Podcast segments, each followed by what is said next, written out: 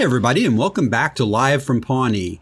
I'm Alan, and with me, as always, is my co host, Mark. Mark, how are you today? Alan, I am doing fan flipping tastic, buddy. I am so excited. The the episode we've been waiting for, it's it's here, man. We're doing it. It's like Christmas. You know, you wait for it and you wait for it, and then finally it's Christmas morning. Oh my gosh. That's next, you know, like after fall is Christmas. Oh I, yeah. It, it time time the wheel of time keeps moving. It sure does. Mhm. Well, speaking of Christmas, I think the last time we did this was for an episode called Christmas Scandal. But this episode, Harvest Festival Mark, is so big and juicy and Mhm. beefy, like one of the guest stars, Yup. that we are actually going to break this thing into two parts. And it's going to allow us to feature some snippets with our special guest stars, Mo Collins, who plays the fabulous Joan Callamezzo, of course, and Jay Jackson, Mr. Perd Hapley, That's right. as well as a couple of special surprises. Oh, that sounds awesome. I am so looking forward to this. Me too. All right, Mark. Well, as I said, this week's episode is, of course, season three, episode seven, Harvest Festival, which first aired on March 17th of 2011. Mark, this is also another one of those episodes that they gave us on the DVDs, at least, and the Blu-rays, which I recommend that you pick up. Definitely. The producer's cut, which had a runtime of about 2612, if I'm not mistaken, and the actual standard cut, which was what 2121, something like that. That sounds right. Yeah, kind of the normal, if you will. This episode was written by Dan Goor. We know Dan, obviously, for, as executive producer of Parks and Rec and Brooklyn Nine-Nine. Yep. Got his start way back on The Daily Show. Uh, got Legally Blonde 3 coming out. He's a screenwriter of that. Oh so wow. Looking forward to that. This is his fifth of 10 episodes that he wrote. This episode was directed by Dean Holland, uh, also an executive producer uh, by about 120 episodes or so on this show, and Brooklyn Nine-Nine and The Good Place. And Yep. uh, this is his fifth of 27 episodes he directed. Wow. So that's a that's a power combo, is what I call that. Well, I would say so. Holy cow. And so I, I think this is going to be a great episode, Mark. I'm really looking forward to it. Why don't we get to the business of it and let's get into our synopsises? Well, you know, Alan, before we do that, I did have a question for you. Now, we had talked about this a little bit, and I think you had mentioned that they have both the producer's cut and the uh, the aired version on the DVD. That is true. And and you and I had agreed that for this review that we are going to do the producer's cut. Is that right? That is correct. All I right. hope so, because if not, our notes are not going to match up. yeah, so, Mark, what you're saying is if they're following along at home, they should be watching the producer's cut. that is absolutely correct, Sir Alan of the Round Table. I like it. All right. All right. Well, Alan, I, I broke this down into three stories. Excellent. The first story I have as uh, the A story, I just call it the Harvest Festival because you know what? It's just that good. That's all it needs. Mark, do you want me to wait to give my alternative titles for each of the segments until afterwards? Oh no, give give yours now. Mine was Leslie wants to make the Harvest Festival the best of all. Wow. See, I don't even know why I'm here at this point. You you can do this by yourself. That's actually really good. That's all I got. Just the title. I don't enjoy it when you're that much more talented than I am. All Mark, right, I've written so many things, but most of them are just titles. I don't write anything other than the titles. you're good at it. All right. So anyway, the Harvest Festival or Festival. The Harvest Festival is tomorrow, Alan. Leslie surprises everyone by booking legendary Pawnee celebrity Lil Sebastian, the miniature horse. Everybody is thrilled except Ben, who quite frankly doesn't get it. Uh, Wamapoke tribe leader Ken Hotate visits Leslie and requests the Harvest Festival be moved since it's on a Wamapoke burial site. Hmm. Leslie's sympathetic but explains it's too late. Ken warns them the festival may become cursed. Uh-oh. Joan Callamezzo arrives to report on the festival later, trying to find a negative angle, but failing until she overhears Leslie and Ben discussing the curse, which then becomes the focus of her story.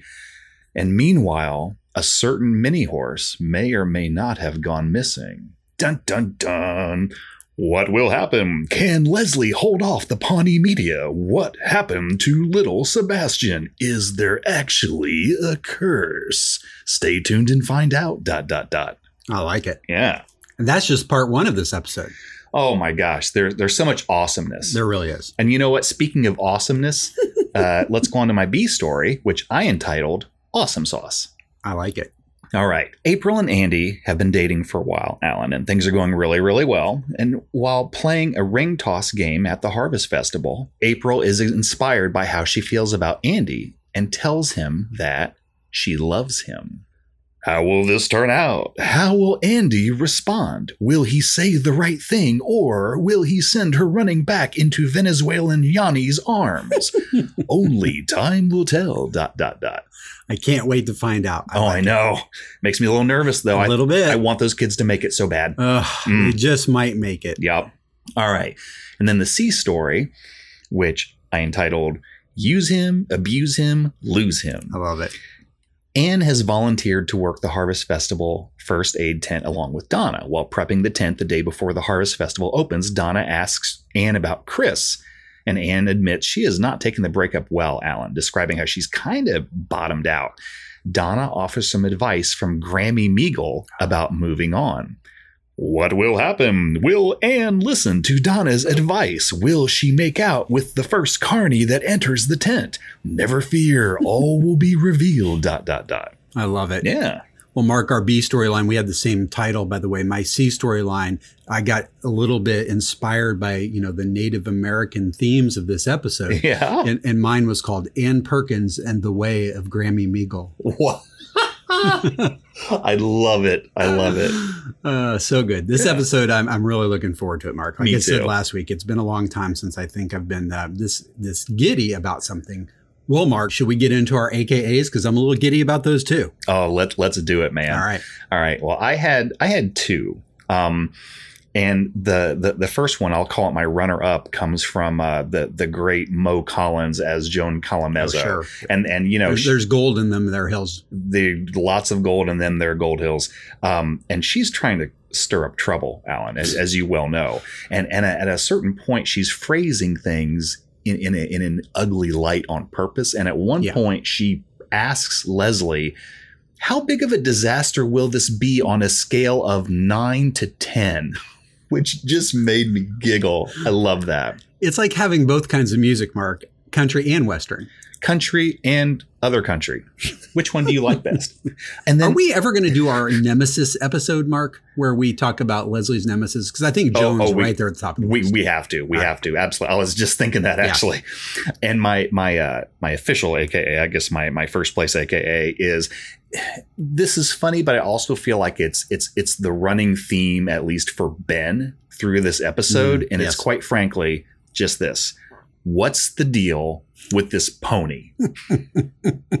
oh, Ben. Ben just doesn't get it. He doesn't get it. He really doesn't. Yeah. And you feel for him to a degree. And then you want to hit him like everyone else. Kind of. I'm gonna talk about that later oh, though. Yeah, yeah. I'm looking forward to it. Mhm. Well, Mark, real quick, and then we'll, we'll move on from AKAs. I, I did my typical one per storyline. Mm. And since you were correct and had three storylines, here they are. Okay. For the Donna and Anne storyline, you know, uh, you know, Sherpa Donna, Yeah. um, it- she makes the big mistake of the saying, "How you doing today?"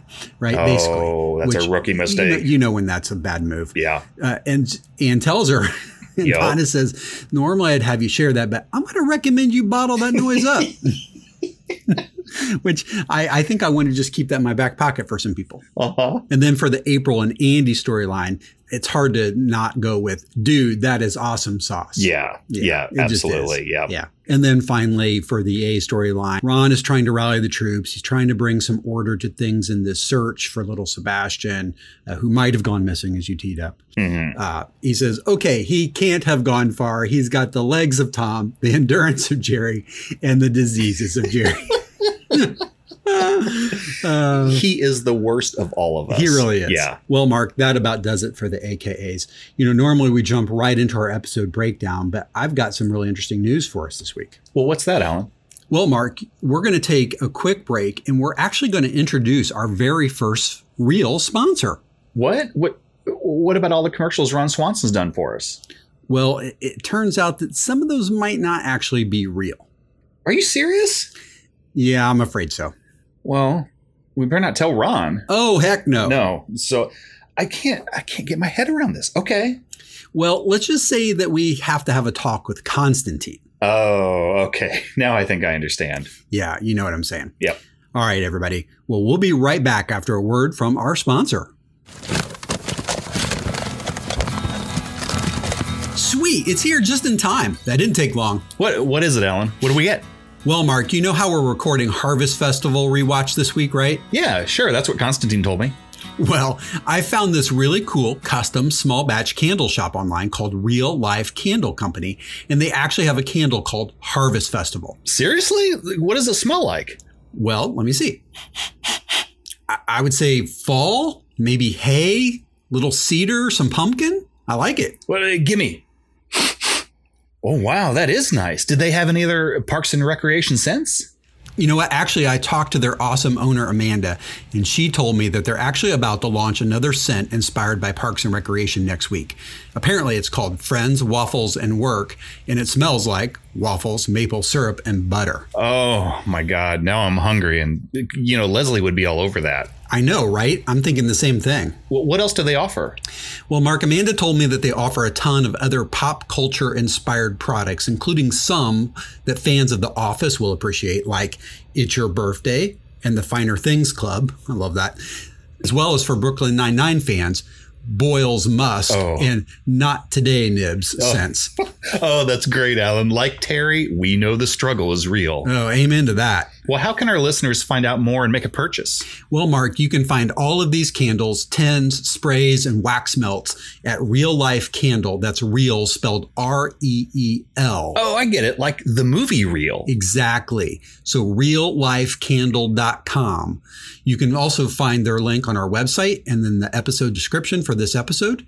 And if you enter the code LFP10 at checkout, our listeners can save 10% on their purchase. Oh man, that's terrific. Well, now I know what I'm buying my wife for Christmas. Um, Mark, doesn't your wife listen to the show sometimes? No, not any, not anymore. She gets hears enough from me at home. Yeah, I can relate. We have that same arrangement at my house. All right, so that's it. We can go back to the podcast now. Well, sure, but let's take the candle. Oh, agreed.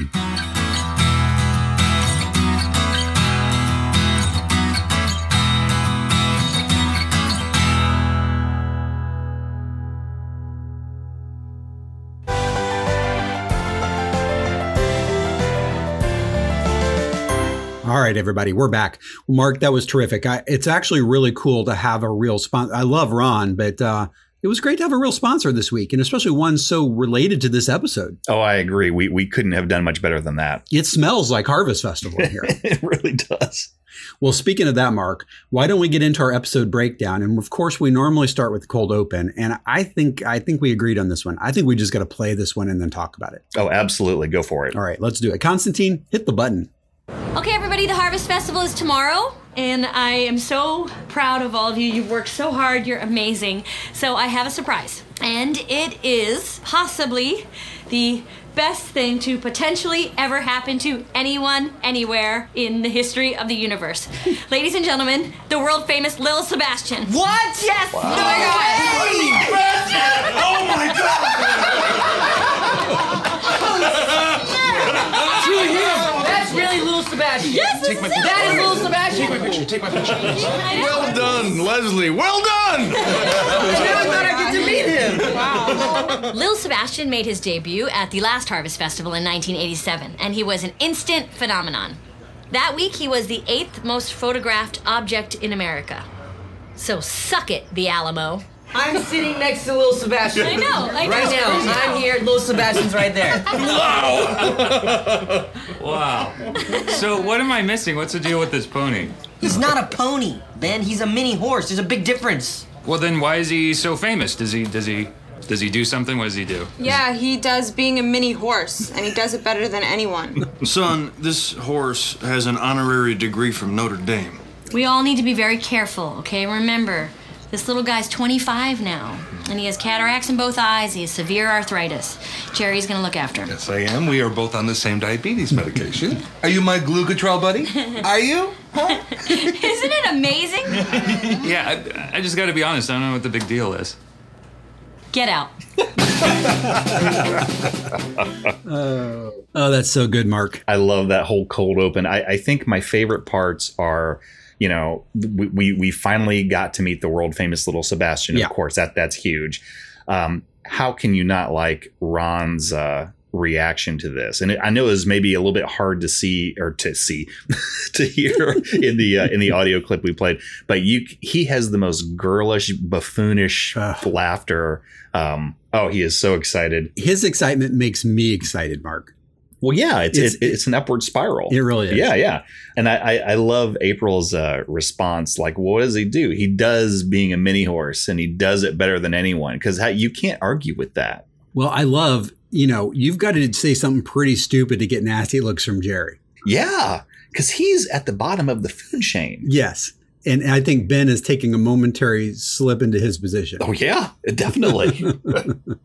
And really, just everyone's reaction. Everyone is excited, and Ben just does not understand. right, right.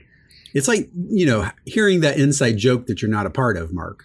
I want to be part of an inside joke. Uh, you are, Mark. oh, good.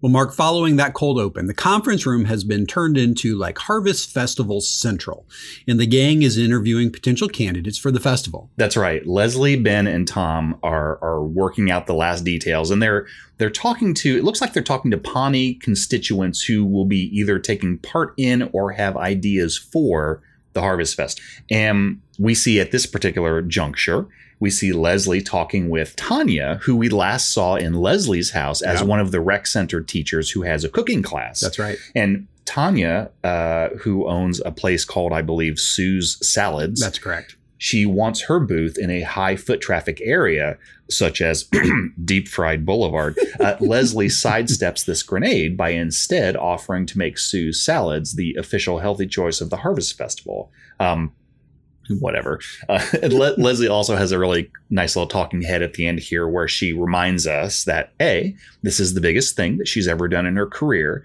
And B, the stakes are very, very high as the Parks and Rec department is going to be eliminated if the Harvest Festival fails. That's true. And, you know, she's got to quit talking about this Harvest Festival and ending on such a boring note about hospitality kiosks, Mark. yeah. Clowns. Yeah. You know, Sue is very upset at first that, you know, uh, she basically, Leslie kind of says, Hey, look, we want to make some money. We don't want people to hate themselves by eating your salads. So, so a, a script thing here is this. Is her name Sue? Because I thought that at first, but then I thought maybe her name is Tanya. Wasn't it Tanya? No, you're right. Her name is Tanya. She runs Sue Salads, and they are her life. I didn't know that last she did part. make that part clear, regardless of what her name is. Yes, But that would kind of be like me opening a hardware store and calling it Nick's Hardware Store. it would, and it wouldn't make sense, and no one would go there, Mark. Yeah, because Just like Sue Salads. hardware is my life. Well, as the gang finishes up with a gentleman who wants to sell homebrewed water, whatever that is, hmm the team gets dealt their first setback. That's right. Well, first of all, April, the total package as an assistant, does her normal bang up job by saying, quote, this guy's here, I love which it. we've heard her do in the past. Yep. And she uh, ushers in a man who we come to know as uh, Ken Hotate, the Wamapoke tribe leader. That's right. Played by the great Jonathan Joss. That's right. That's right. And and Ken and Leslie clearly know each other. So it looks like they have a little bit of a, of a past history together. And, and it doesn't seem antagonistic necessarily. no, in fact, it feels like maybe some mutual respect there. Yeah, kind, kind of warm. Um, so Ken asks Leslie to move the Harvest Festival since it is being held on the site of the Battle of Indian Hill, one of many atrocities that the Pawnee settlers inflicted upon the Wamapoke Indians. Leslie tells Ken she understands and she wants to, but they can't because there's nowhere else to go. Ken understands Leslie's position and leaves, but not before telling them he hopes, quote, that the souls of my ancestors don't put a curse on this festival. Mark, that leads to a couple great, a pair of talking heads that are fun. Uh, you know, one is he basically says there are two things that he knows about white people. And depending on which version you watch, it, it's either that they're terrified of curses and they love Rachael Ray Mhm. or that they love Matchbox 20. Both really good. Both good. Yes. Well, and then there, of course, there's Leslie's uh, talking head where we get to see the atrocities that the Pawnee settlers inflicted. And, you know, it's this big giant map with these little white dots in this big blue geographic area. Right, Well, it turns out the white dots are the places where there were no tragedies. right, right. The big blue area, the blue, the atrocities are in blue. Oh, God. Yeah, you know, I was a little disappointed, Mark. The only thing that could have made this scene better would if they had if they had cut over to the mural representing those the atrocities or the time when their 93 year old chief was shot 102 times by the cavalry. Did he end up dying? I think he did die. Mark. Oh man. Yikes. I love Tom. Did he die? oh God.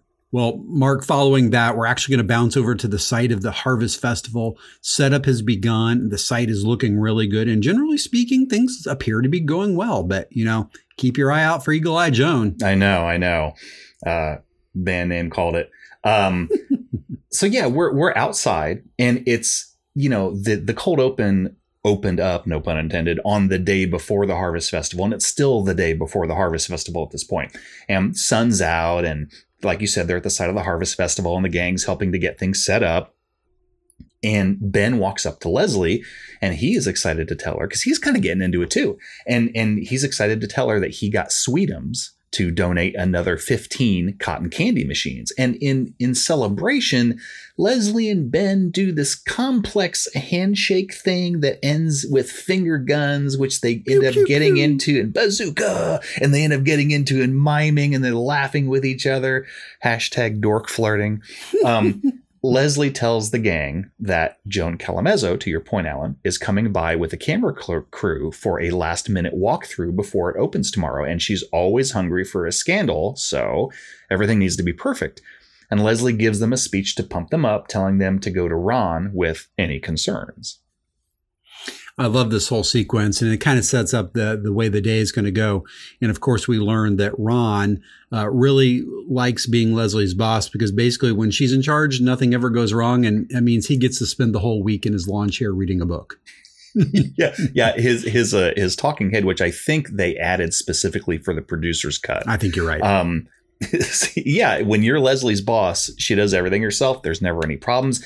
Which means for the next week, I can sit in a lawn chair and read this book about old boats. Now, excuse me, I have to get back to work. oh God, it's great. It's a good gig if you can get it. It is. It really is. Well, over at the first aid tent, Donna and Anne are making sure that they are ready for any emergency that might arise. And Donna has one of those "I'm sorry I asked" moments that we Mhm. referred to earlier. Oh, does she ever?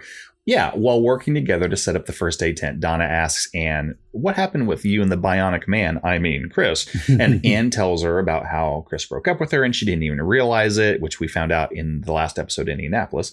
And then she goes on to vent about various actions that she's been taking that are indicative of her, as she puts it, bottoming out. Um, Donna's advice, as you alluded to, is for Anne to bottle that noise up. so Which- supportive. which Anne kind of takes in stride and then mutters, "That's that's what my mailman said." well, not only does she have to like get counseling through her mailman, Mark, but apparently she bought seven hundred dollars worth of candles from Anthropologie. You know, with the discount over at reellifecandlecompany.com, Mark, she could have saved a ton. that's right. It'd only be six thirty. That's right. Yep. Well, over near the midway, Joan wants to murder the most melons, Mark. We we see Joan Callamezzo doing some linguistic warm ups, which are fantastic, really uh, in front of a cameraman, uh, great Mo Collins. Shame Uh, on Shakira's sheets. and she's getting ready to record uh, as as Leslie and Ben are getting ready to take her through this walkthrough. And uh, Leslie and Ben come up and, and greet her. And Joan has this really funny little moment where she like she kind of raises her hand a little bit, like she's going to shake Ben's hand, and then halfway through raising it, it just drops out of pure apathy. and like Ben doesn't know what the social contract is here, so he's kind of confused. Um, but you know, th- the walkthrough itself is pretty funny. Eh, Should we have Constantine play this? Let's do that, Mark. I think that would be an excellent clip to have him play. Right. Constantine, tee it up, buddy. Now, the festival is spread throughout the town, but the centerpiece is the carnival. And over here is Indiana's largest corn maze. Wow, is that Pawnee corn or Eagleton corn? Pawnee corn. And it's organic. Over here we have our beautiful Ferris wheel. Ah, beautiful, but deadly. when was the last time this giant wheel of death was inspected? Actually, twice in the last week, and everything is 100% up to code. How many of these carnies are illegals? None. They're all U.S. citizens. Over in this booth, Indiana basketball legend Larry Bird's 84 year old Aunt Tilda will be signing autographs for two hours on Thursday. You got Tilda? Yeah, Oh. we got Tilda. but the real coup is over there. Lil Sebastian. Are you kidding me? You got Lil Sebastian? See for yourself. Oh, wow, he is so. Oh, I love that. And it ends, of course, with the appropriate Ben doesn't get it look. Yeah, yeah. I, I I- like that. You know, Joan starts to warm up to Leslie a little bit when she hears about you know Larry Bird's grandmother Tilda. Yeah. But then she really warms Yeah. up when she loses her mind over little Sebastian, as everyone does. Ben just doesn't get it. Um, and then the the only other thing that happens in this scene is as Joan goes over to the little Sebastian pen, Alan. Tom goes to join her, and we've kind of seen their interaction before Oh, in the yes, past, where they're kind of kind of flirty, and, and Tom loves to schmooze Joan, and Joan loves to be schmoozed by Tom. And uh, I'll just sum it up by saying it gets really uncomfortable for us. And, you know, Ben is behind them and finally just says, Good Lord. If I'm not mistaken, this kind of becomes one of Ben's signature lines. Good Lord. Good Lord. Well, I can't blame him when, you know, Tom's final line is, you know, this harvest festival is going to knock your socks off, Joan. And when it does, I'm going to be there to give you a foot massage to, To completion. L uh. O L N yuck. Hmm. I don't know what the social contract is between Tom and Joan, but the social contract between the two of them and the rest of us needs to be fixed because it's broken. Mark. Oh, for sure. Yeah. Yeah. yeah. This falls under the whole TMI. Good God, why'd you go there? Yes. I love how in this sequence, you know, as they're doing kind of a little bit of a, uh, um, a West Wing walk and talk around the carnival mark. Uh, you know, Joan is doing her best to find the flaw in Leslie's plan. She just always assumes the worst for Leslie. Yep. But Leslie has got it all prepared, and uh, Joan is uh, disappointed and then shifts to sheer joy when she gets to see little Sebastian. Well, and you know, the one thing I don't think that that the, our viewers at home can see because we know they're not viewers, um, is that as Joan is asking these questions and she's being shut down by either Leslie or Ben, you can see just a real quick look on her face, like,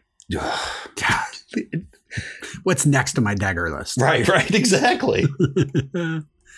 well, Mark, over at the Midway, it appears almost as if they don't actually want you to win these carnival games, and I- that there is no way that April can get a billion teddy bears. Unfortunately, this is this is such a good scene and kind of a sweet scene too between April and Andy. Uh, I know we're tiring Constantine out with the constant scene playing, but maybe we should have him play this clip. let's do that, Mark.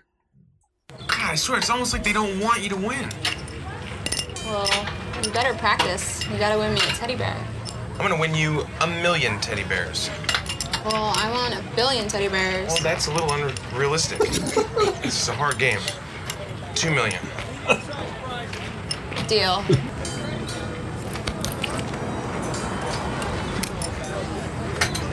hey, I love you. Dude, shut up! That is awesome sauce. Oh, mm, man. The look on her face, Mark, I she is not she's not enjoying the awesome sauce at this point. No, she is not partaking in in the uh, awesome sauce enjoyment. You know, it, it's so typical for April to have uh, a stern, sneering look or a look of anger, but it's it's it's very rare that she has a look of embarrassment or mortification. She's disappointed. Like she's just, you know, you could see she takes that beat right before and she's trying to decide, is she going to tell him? Is she going to tell him? Right, and right. she she puts herself out there and takes the risk and she gets a plate of awesome sauce.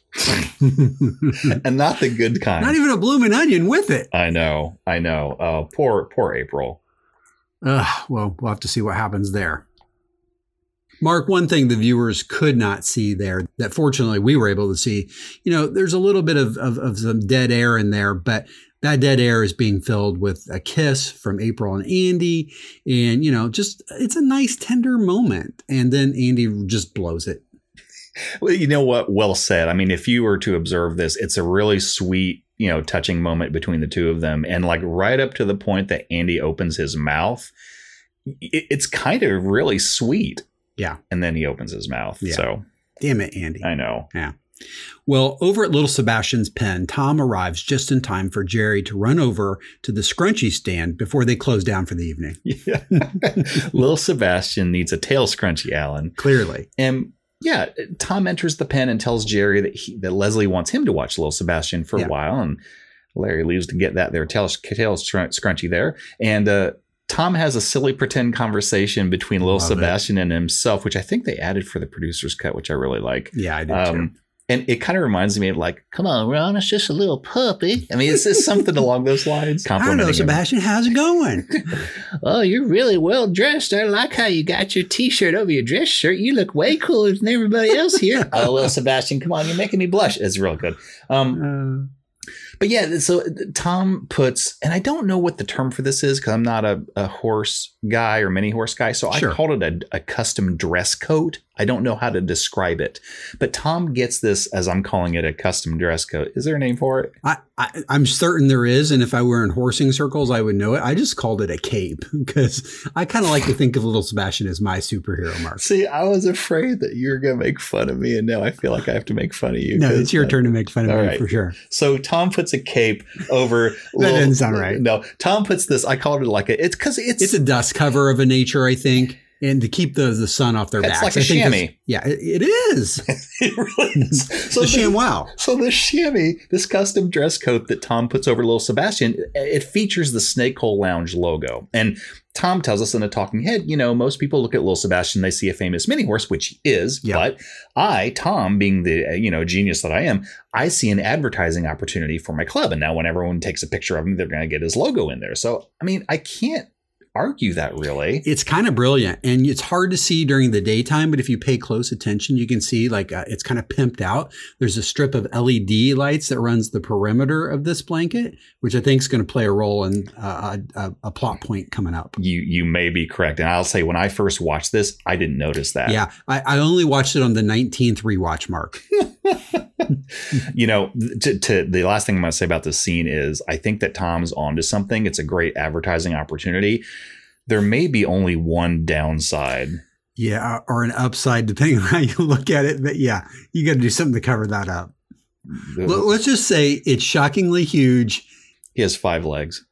yeah, yeah. Let's just let's just call it that. And- five-legged and- mini horse? And one of the legs is blurred out, and I, I didn't really know why, so I had to ask my wife what was going on. Oh, sorry. Well, next up, we see Joan, Ben, and Leslie are doing a little bit of a walk and talk of their own again. And Joan is taking one last stab at finding, or if she has to, creating some drama for her coverage of the Harvest Festival. Right, right. She's been trying really, really hard, as we've already seen, to get some negative angles on this. And Leslie and Ben have been pretty good at just swatting them down every time she brings something up.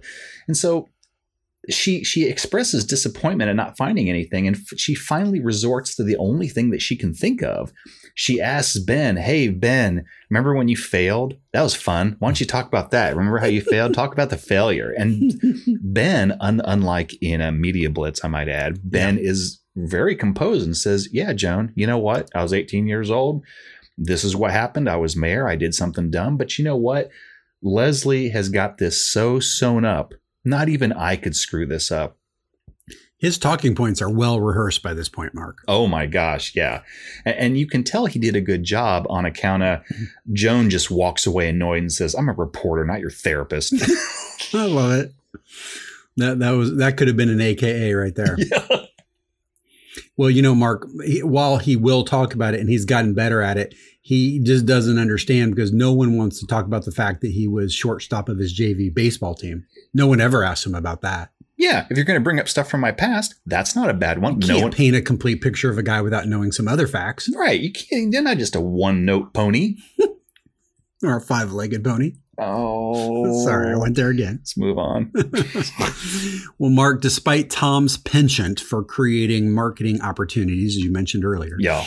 he may not be the most attentive mini horse sitter in the tri state area. I don't even think he's in the top 10. No. Um, yeah, he's talking to someone else on his cell phone on account of he has to tell them what a genius he is. And then Jerry returns, uh, tail scrunchy in hand, I assume, and notices as he returns the door to the pen is wide open. Asks Tom where little Sebastian is. It's only then that they realize Dum dum dum. Little Sebastian is missing. And surprise, surprise, Tom tries to deflect this onto punching bag Jerry, saying, Well, it's it's it's his fault somehow, you know, and then then he and then Jerry's like, "What are you talking about?" And Tom runs off and says, "You go look for him. I'm gonna go tell everyone what you did." oh my gosh. I love the line. This whole exchange is very funny. And Jerry does a pretty decent job, at least at first, of trying to defend himself. I mean, he wasn't even there to right, his point. Right. I know. That's the point, Jerry. It's a poor worksman that blames his tools. I don't even know what that means. I don't know. One of them's a tool. I think it's Tom. I, I think you're right. Well, Mark, Joan did not get the scandal she was hoping for, so it's now time to finally roll the cameras and wrap up this segment. Yeah, I mean, she's got to record her piece. She was hoping it would be full of juicy gossip and yeah. scandal, but you know what? She's got to record it either way. So she's like, all right. She hasn't found any, so she's going to say the festival looks great mm, people should attend and and she even compliments Leslie and Leslie's kind of stunned by this it looks like. It literally pains her to say it but great job Leslie. Yeah. And so you kind of feel like we did it. Like this is kind of a victory here. Yeah. And Joan, little sigh of relief for a second here. And Joan walks away, and and Leslie and Ben like look at each other like, hey, that went well. And they and they start doing their silly, overly mm-hmm. complex handshake thingy with finger guns and stuff. And they're saying to each other, "Take that curse! Oh yeah, take that curse!"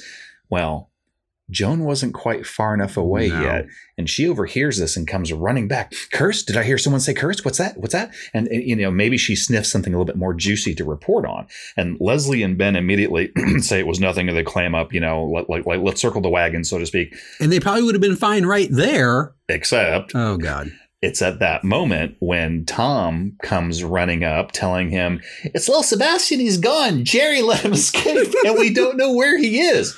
And this, Alan, is Joan's cue to turn to the camera, telling them that they're going to re record the segment with a more negative slant. Looks at Leslie. Gotcha. Mark, is this the first time that Joan does the famous gotcha? Yeah. Because it becomes a segment later on the show, even. Yeah, yeah, yeah. yeah I yeah. think you're right. I think yeah. you're exactly right. Yeah. Well, Joan finally has the dirt that she was looking for, and now she's about to dump it all over the Harvest Festival, Mark. Uh, she does this little aside, kind of a little bit of a talking head here. And she says, Is it the revenge of the Wamapoke? An incompetent government run amok, or probably something even worse than any of those things? I love it. and, and, she's so happy that she's found some uh, some some tragedy or some juicy gossip. You've heard of ambulance chasers in the legal profession, Mark, right? Yeah, yeah, yeah. Well, Joan's a little bit of one on the uh, you know the the reporting side. Yeah, it is. Although I think she stole my uh, my tagline at the end. You see that? What was that? Well, she's, she's, she's doing her thing, like you know, is everything ready for tomorrow? Things aren't exactly as they seem, and then she pauses uh-huh. and smiles. Nailed it. Nailed it. Yeah. Joan, you'll be hearing from our lawyers. I, I, agree. I think we should get them right on that. Constantine, draft a letter, buddy. You know, he does a little bit of everything around here. Oh, someone needs to. well, Mark, in this next scene, I know you've heard of Sharknado. Yes. Well, batten down the hatches for Poopnado. Mm. And while we're at it, throw out the DEFCON scale because Leslie has a new disaster measurement standard. Oh, yeah. Poopnado, diapers ahoy. The, the, we need to do something about this for crying out loud. Um, because first of all, gross. Yes. But then, you know, second, well, let me let me back up. Leslie and Ben are inside one of the tents and they're discussing how bad things are. Yep. You know, Poopnado. And and Ben says, "Okay, gross, Leslie." but we can handle a little bad publicity, right? And she said, "No, no, no, no. This is way worse than that. Um, this is going to affect the vendors and the ticket sales, etc. This is really, really bad." And Ben pauses and asks Leslie, "Well, wait a minute. Are you saying that the the citizens of Pawnee really believe in curses?" And the look on her face. And Leslie stares at him like he's an idiot, like like he just doesn't get it, Alan. And and then we get a great Leslie talking head where she gives an example of Pawnee being superstitious. Her quote is.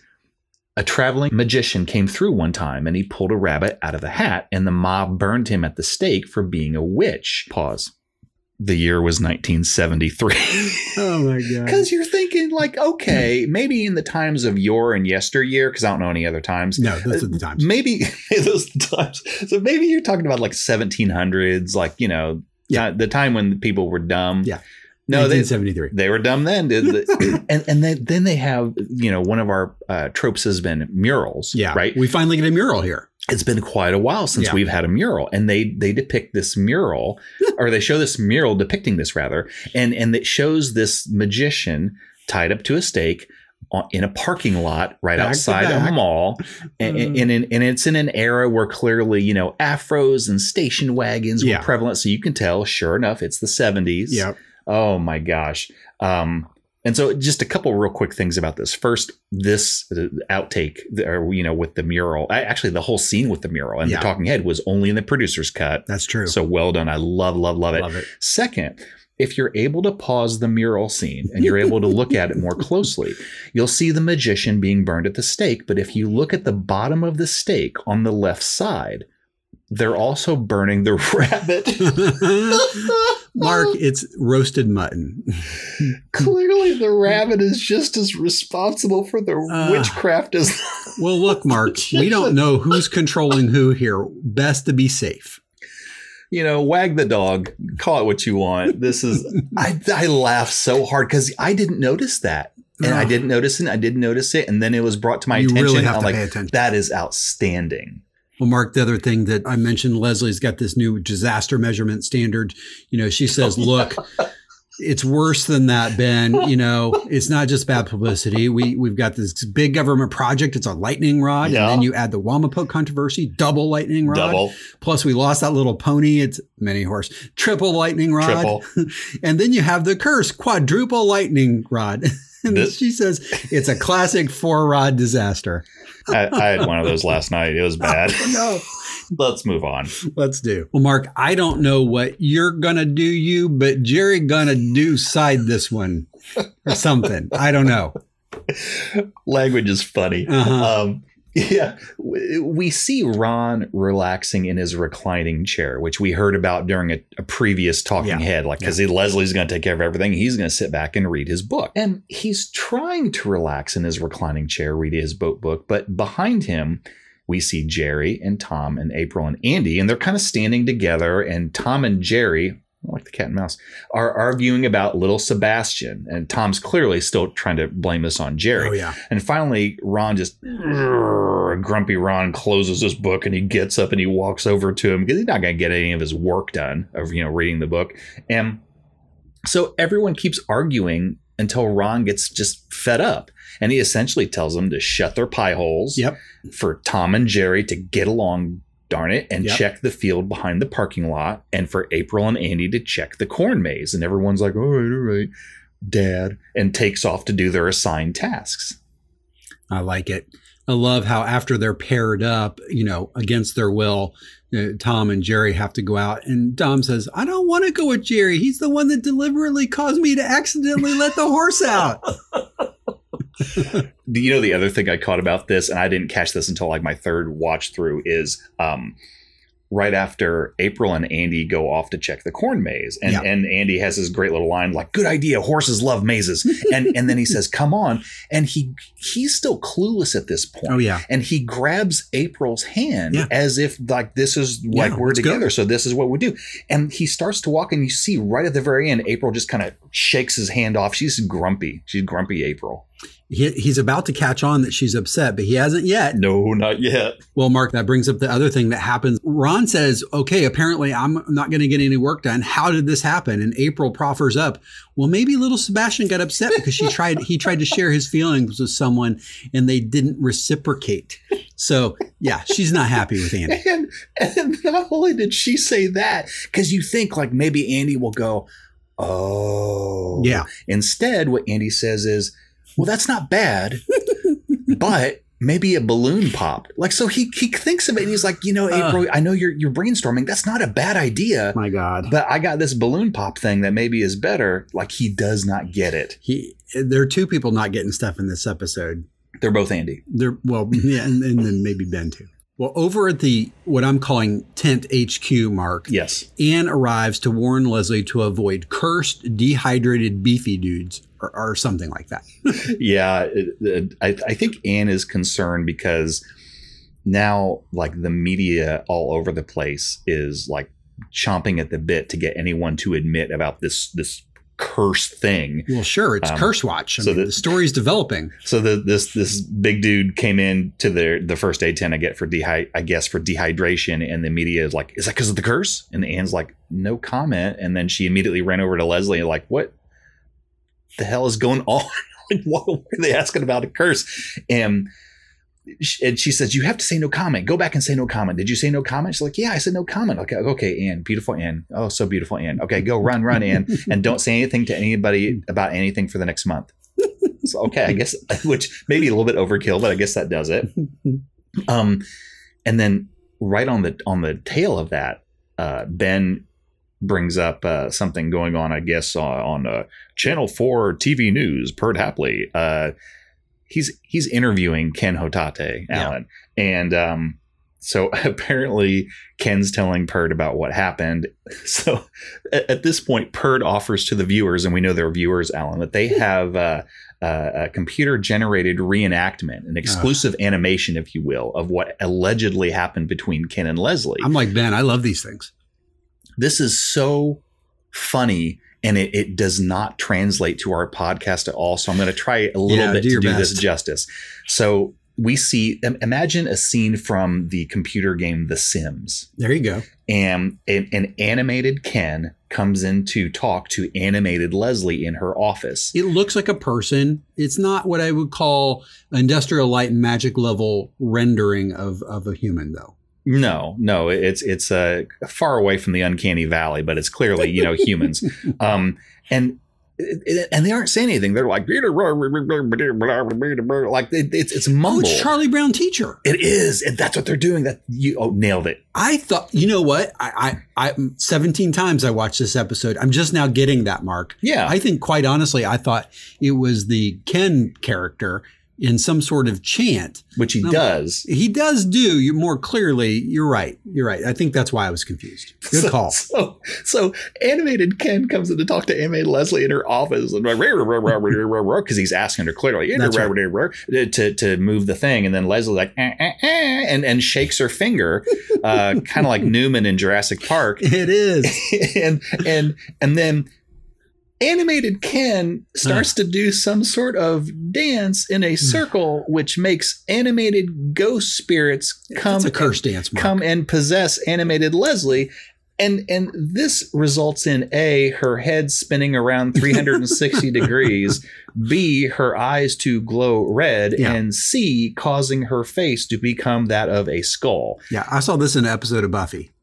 This is fantastic. And then in rapid succession, Perd, is that what happened? Leslie, none of that happened. Ken, that is exactly what happened. so it was fantastic. So anyway, Leslie's I think a little alarmed at how this and the rest of Curse Watch will play out. So she she she suggests to Ben maybe we should move the shooting gallery, which Right. seems to be Ken's biggest problem. I think it is. Well, hopefully that will make them happy, Mark. Oh my gosh. And of course, you know, Perd then tells everybody, you know, check back in with News Channel 4, number one in curse coverage. Curse coverage. Gosh. so good. Well, you know, too, and, and when when he first teed this up, Ken says, you know, the fact is the carnival is being held on top of an ancient Wamapoke burial site. And Bert says, much like in the movie Poltergeist. And Ken looks at him for like half a second and then says, Exactly. Because he knows how to play to the crowd. Oh, Ken is good at his job. He is. He really is. Well, Mark, in this next scene, we learn that horses, especially mini horses, love mazes and how one might be able to commit the perfect crime. Oh my gosh. if you're if I was a horse, Alan, I would go into the merry-go-round on account of Yeah. you just stand still Blend right in. and there's all those other horses and no one would ever know the perfect crime. And April says, Oh my God, which I'm right there with her. She may be a little fed up at this She's point. done, yeah. Yeah. So so they're walking through the corn maze and Andy seems clueless still. And, and and he's like you said, like we described, he's happily bantering with April, and then she's like, "Okay, uh, goodbye, because I've had it with you." And Andy finally, it occurs to Andy to finally ask her if she's okay, and to which she responds, "I'm fine. Oh, I forgot to tell you, I might be going to Venezuela tomorrow, forever." and he kind of pauses and goes, "You're not fine, huh?" And and tries to get her to tell him what it is, and then she's like, "No, I'm great. I'm great." And then walks off. And then she she emphasizes this in case we as the viewers were not clear. At April talking head, she says, "I'm not mad at him. He's great. I awesome sauce Andy." Oh boy, he's in trouble. Well, I love how he says Ludgate. You know, first of all, he's got like nine strikes against him already, Mm. And he's calling her by her last name. Yeah, So romantic. Not a good call. Ludgate, I can read you like the back of a book. Something is upsetting you. Because apparently Andy's never read a whole book, but he has read the backs of books because he understands that's where you can get the synopsis, Mark. That's right. You should try that. Oh, I sure really should. It could save you, so much time. Mark, I also love too. I think you've mentioned a few other things like this. There's a little extra scene here in the producer's cut that's a little different from the standard cut. And we see at the moment, April says that she awesome sauces Andy. Uh, you know, ironically, Andy runs up and says, April, this maze is like a maze. yeah, you, you- hear him thrashing through the corn Yeah. behind April, and he kind of bursts out of the field as if he were coming through a wall that's made of corn. I think he did. And then he's like, "My God in heaven, this this maze, M A I Z E, yes. is like a maze." oh, Andy, Wordplay is fun, Mark. yeah, language is funny. Yeah. Well, Anne is checking out the big beefy guy, um, but he may not be boyfriend material, Mark. Yeah. Anne's in the first aid tent with this big beefy dude that we mentioned before who looks like a Jersey Shore wannabe. and uh, according to my research, Alan, I believe his name is Kylie.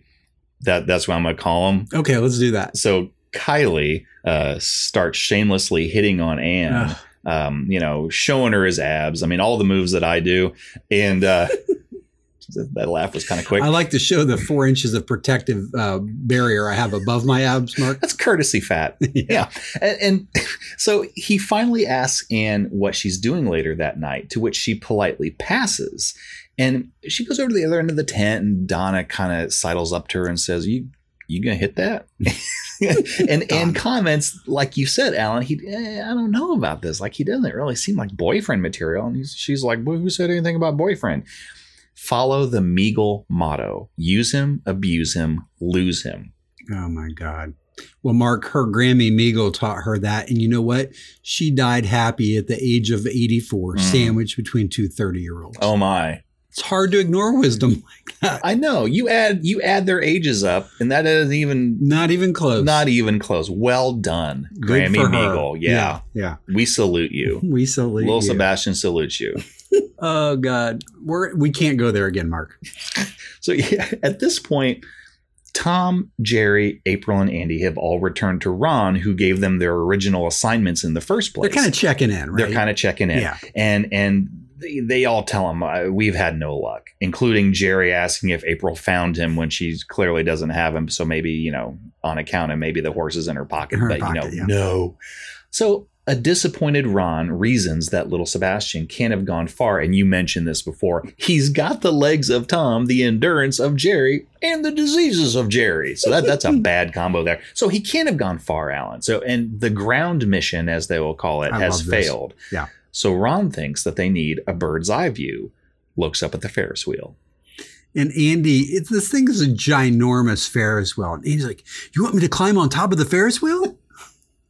He's like a dog that will do anything to please, but uh, uh, even if he climbed up there, I don't think it's going to make April feel any happier. He's such a lovable dimwit. Oh, Oh my, my gosh. Well, Mark, in this next scene, apparently Ben is a bad luck magnet.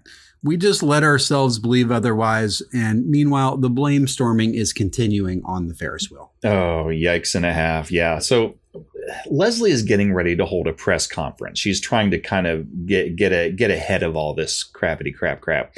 And before it starts, Ben's telling a reporter, there, "Look, there's no curse. Everything's going to be great." You know, he's trying to do uh, Leslie's job to- too. You know, Yeah. keep everything in line. And the and the reporter responds, "Wow, first Ice Town, now this bad luck really seems to follow you around, huh?" And you see Ben kind of disturbed at this thought, like more than he should be. Like he's starting to really consider it's sinking that. in. It's it's sinking in. You're exactly right. Um, so yeah, Leslie starts the press conference and addresses many false rumors being spread, likely by Joan Callamezzo, I'm thinking Um, maybe. and and you know, including but not limited to uh, food shortages, uh, escaped convicts, uh, potentially parks uh, and rec employees feasting on petting, Petting zoo animals because Oh you never know, and and so she's trying to get ahead of things and turn them around, um, to to some success, I think. And then we kind of shift over, as you mentioned, Alan, to uh, to Operation Ferris Wheel, um, who's, who's looking The for Skyview. the- Operation Skyview, the. Skyview. Uh, so they do the Skyview there, and they're so the gang's on the Ferris wheel, and it includes uh, April and Andy in one. Um, I almost said container car. Yeah, That- I think they'll call them cars. yeah, they're in one container, and Ron's in another Carriage. another Ron's in another carriage, and then Tom and Jerry, like the cat and mouse, are in another carriage, and everybody is arguing. I think except for Ron, so they are not having a good time of this. No, Ron is is kind of focused. He's taking advantage of the eagle eye view, and for now, at least, he's able to ignore these other morons up there with him. we, we hear Andy. Andy says, "Look, I'm only going to say this once. What if Lil Sebastian is on this Ferris wheel?" And April says, "How about you only say that never?" Oh my god, She's not happy. she's not. She wants to punch him, and Mm. I'm I'm I'm getting there with her. Yelp. Yeah. Well, Mark, back over at the public address stage, the press conference continues. And once again, Joan is asking the tough questions. But you know what, Mark? I think we should just play this clip. What do you think? Oh, I agree. This is good. All right, let's play this. Constantine? Leslie, how big of a disaster will this be on a scale of 9 to 10? It will not be a disaster. It will be a success. And I want to let everyone know that in an attempt to be sensitive to our Wamapoke friends, we have moved the shooting gallery per their request. So, yes, Perd. Yeah, the, the statement that this reporter has is a question. Will that be enough to lift the curse? Perd, you know as well as I do that there's no. Su-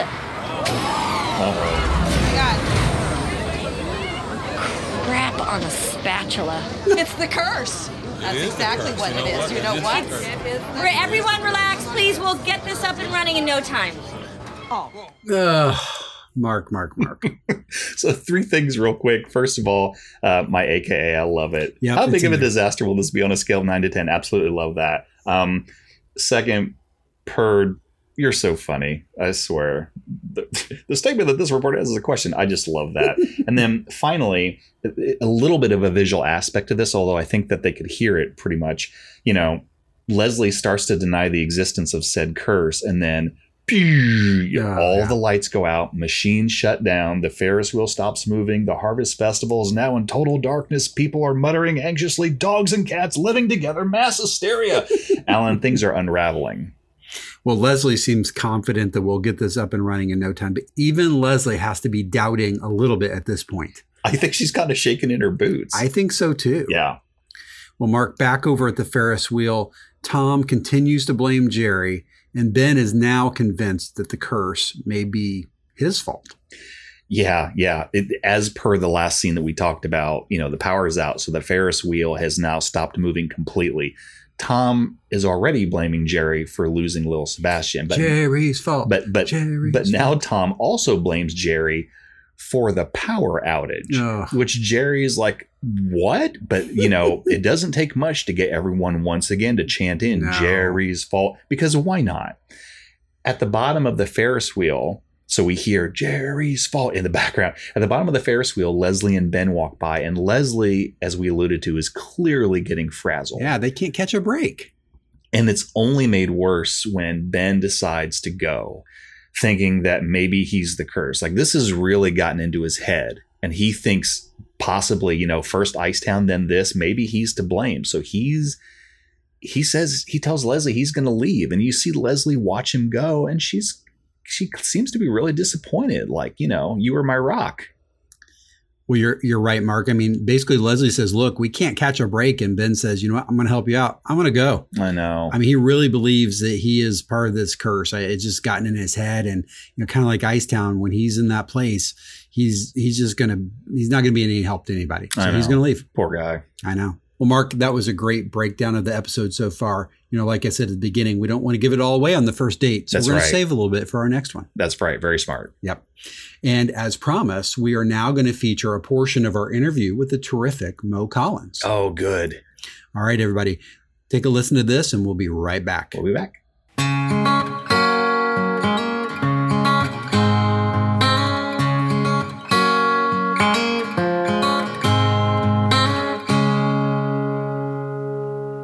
Thanks for joining us today. I think our first question for you was, you know, how did you come to Parks and Rec? I mean, did uh, the producers know you from Mad TV? I assume. I suppose it was initially casting who thought of me. That's where the call came from for casting to read for this role. Then, of course, you know, that's just, I mean, I knew Amy prior, but I don't know that she was necessarily aware of who was, you know, coming in to read for this, Right. this little, this little part. So, uh, yeah, I would say cast casting brought me in and, um, it all went from there, you know, and boy, did it change over the time. you know, I'll still, I'll never forget the audition. Like it was just so completely different. Just a, a very green, small town, you know, Pawnee, um, cable access lady. so I was just very conscious of that, the green of her, right? Just not really good at it. Very small town but she really joan joan got quite an arc. She got quite full of herself. In the very beginning, Mo, did you uh, think that it was going to be a recurring role, or did you think it was going to be like a one and done?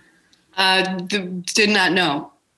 Did, really really didn't know. Um you always hope you know you see something like that and you go well it's it's a character that lives in that world.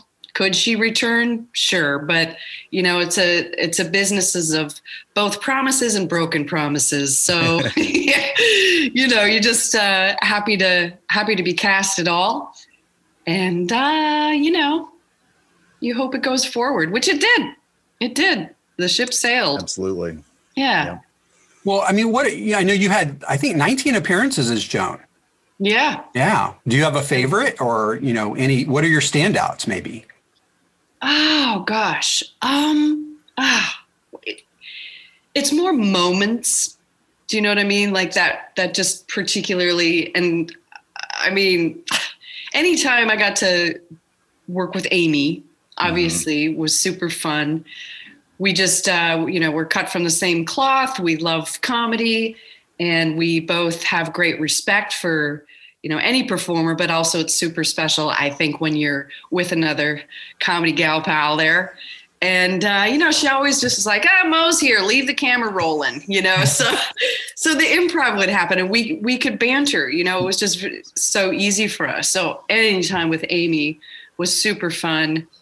And of course trying not to laugh. There was the scene with Adam Scott, he and Amy, and it's a very, you know, always the more quiet the moments, the harder it is not to laugh for me because just the more serious it goes, it just, it's like, you know, this goes back to my days growing up in church, right? Like you spot your friend and you want to giggle um, when you're not supposed to. Those are the best times.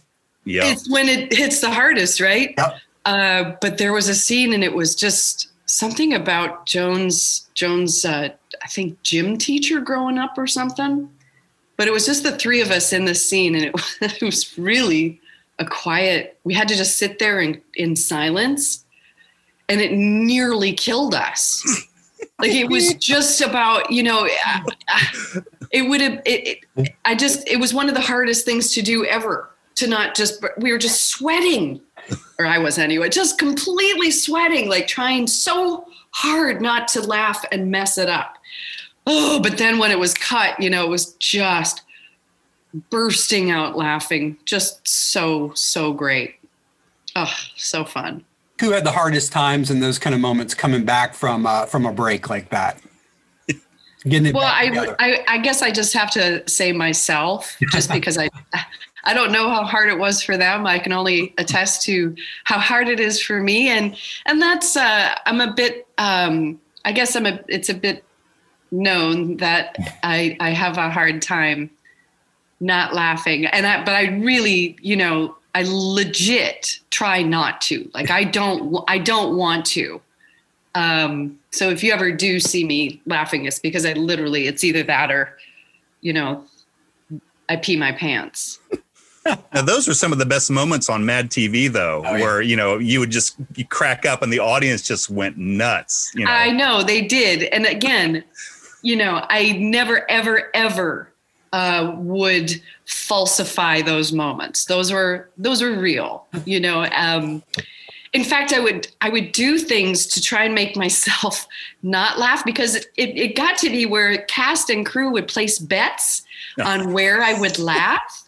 You know, and so I was, you know, a little bit taken offense to that, and just like, no, I am not going to laugh. I would, I would uh, put dig my fingernails into my hand in my pocket or things. I would think about horrible horrible things like bad things with you know kittens or whatever like anything to just to just keep myself from laughing because i i wanted to well i didn't want them to win their bets Not a year. and i wanted to be professional That's right. Well, what do you think um, Joan is doing here in 2021? And you know, and during the pandemic, I was thinking about your other character on Fear the Walking Dead, Sarah. You know, who's who's going to do best in the pandemic? oh sarah Sarah. Yeah. she is in a pandemic Well, she, true, right. she, she knows how to survive the fact that she's still you know what season six is happening right now it's Yeah. like so yeah she uh she's got some survival skills joan joan i mean i don't know that you know drinking martinis with uh, aspirin on the rim is going to get her through a pandemic could kill her Could kill her. her, yes. her survival methods could actually kill her. I think that's the problem with Joan. That's a good where point. things get really messy for her. Yeah. Yep. She's she's got the coping mechanisms, but she doesn't know how to to reel them in. Oh, yeah. She doesn't see that the, you know, they're actual spoilers, you know, of life. Yeah. But uh, they'll get her through a day or a night, but but uh, not so much a real pandemic. Right. That's great. Yeah. So, you know, you talked about the family atmosphere on that show, like on Parks. Uh, you know, we talked to a few other people, and you know, they talked about that the fact that you know that cast was, you know, you know, the core cast, of course, but the expanded cast, which definitely included you and a lot of other, you know, recurring guest stars. You know, it was Yeah. a pretty tight knit group at times. It is. You know, I, I tell this to pretty much everybody I talk to about the show. When the captain of your ship is Amy Poehler, and she has no ego, she only has everyone's best interest and comedy itself's best interest at hand, you can't come onto that ship uh, and be an asshole Mm. and have have all of that icky stuff. It doesn't really work. You know, you're the cog in that ship's wheel. Does that work? Yep. Um, so yeah, it um, yeah, she sets the precedent, right? And I, you know, the people though that tended to move along and become recurring, they're people that are that are game. They're they're kind and they're game. And uh, so so that fa- that's the way that family was built. There were you know real fundamental ways of of working and playing um, that just we we all kind of held dear. So yeah, I very happily consider myself a first cousin to the show, if you will. That's great. Yeah. That's awesome. We've we've talked to a, a, a couple of other people who expressed very similar sentiments, and it's always so cool when you can watch a show that you you love the characters so much, but then you hear about um, the people behind the scenes, and you hear how cool they actually are. It just makes it so much better, you know. I know. No, it's true. It's so true, isn't it? It's like anytime I've heard, you know, to the contrary, if I enjoyed something or an actor or something, then you find out they're just a, a jerk. It's very upsetting. Yep. yeah, absolutely. It really is. We're like, oh wow, the environment was crap, huh? Yeah. Oh. Right. This is all make believe. What's up with that? yeah, I, I know. You want it all just to be good. Yeah. I know.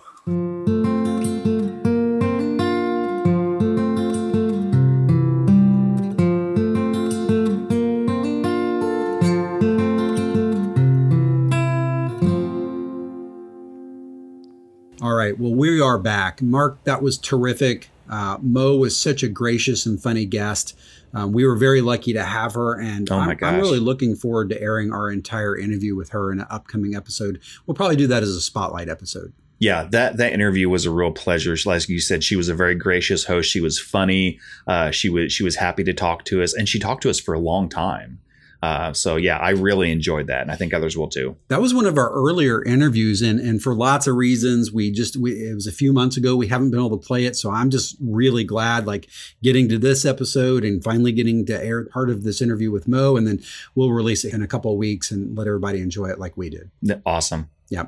Mark, as part of part two of our coverage of this episode, where, as we said at the top of the show, we're going to feature some clips with our interview with Jay Jackson, Mm. AKA Perd Hapley. Yep. This reporter who has a question about a statement or a statement about a question.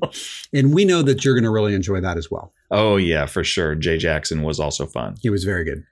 Well, Mark, I think that about does it for our, our coverage of part one of the Pawnee Harvest Festival. I'm really looking forward to part two. How about you? Oh, for sure. I think this has been a lot of fun so far, and you know, I, I I think I can speak for both of us. You and I have both been really looking forward to this episode, and and I would say that so far it has not disappointed in the least. Absolutely not. And Right. there's still a bunch to go. Oh my gosh, a lot. Thus, the reason for doing this in two parts. There you go. You're so smart. I know. I know. That's what I tell myself. All right. Well, everybody, we're really looking forward to being back with you next week for part two. And until then, goodbye. All right. Bye, everyone. Bye, everyone. Live from Pawnee is a copyrighted production of the creators. Copyright 2020. All rights reserved. Original music was created and performed by Aaron Emerson of Emerson Studios. Clips are used under fair use doctrine for the purpose of commentary and parody. Please see our website at livefrompawnee.com for more details or to contact us.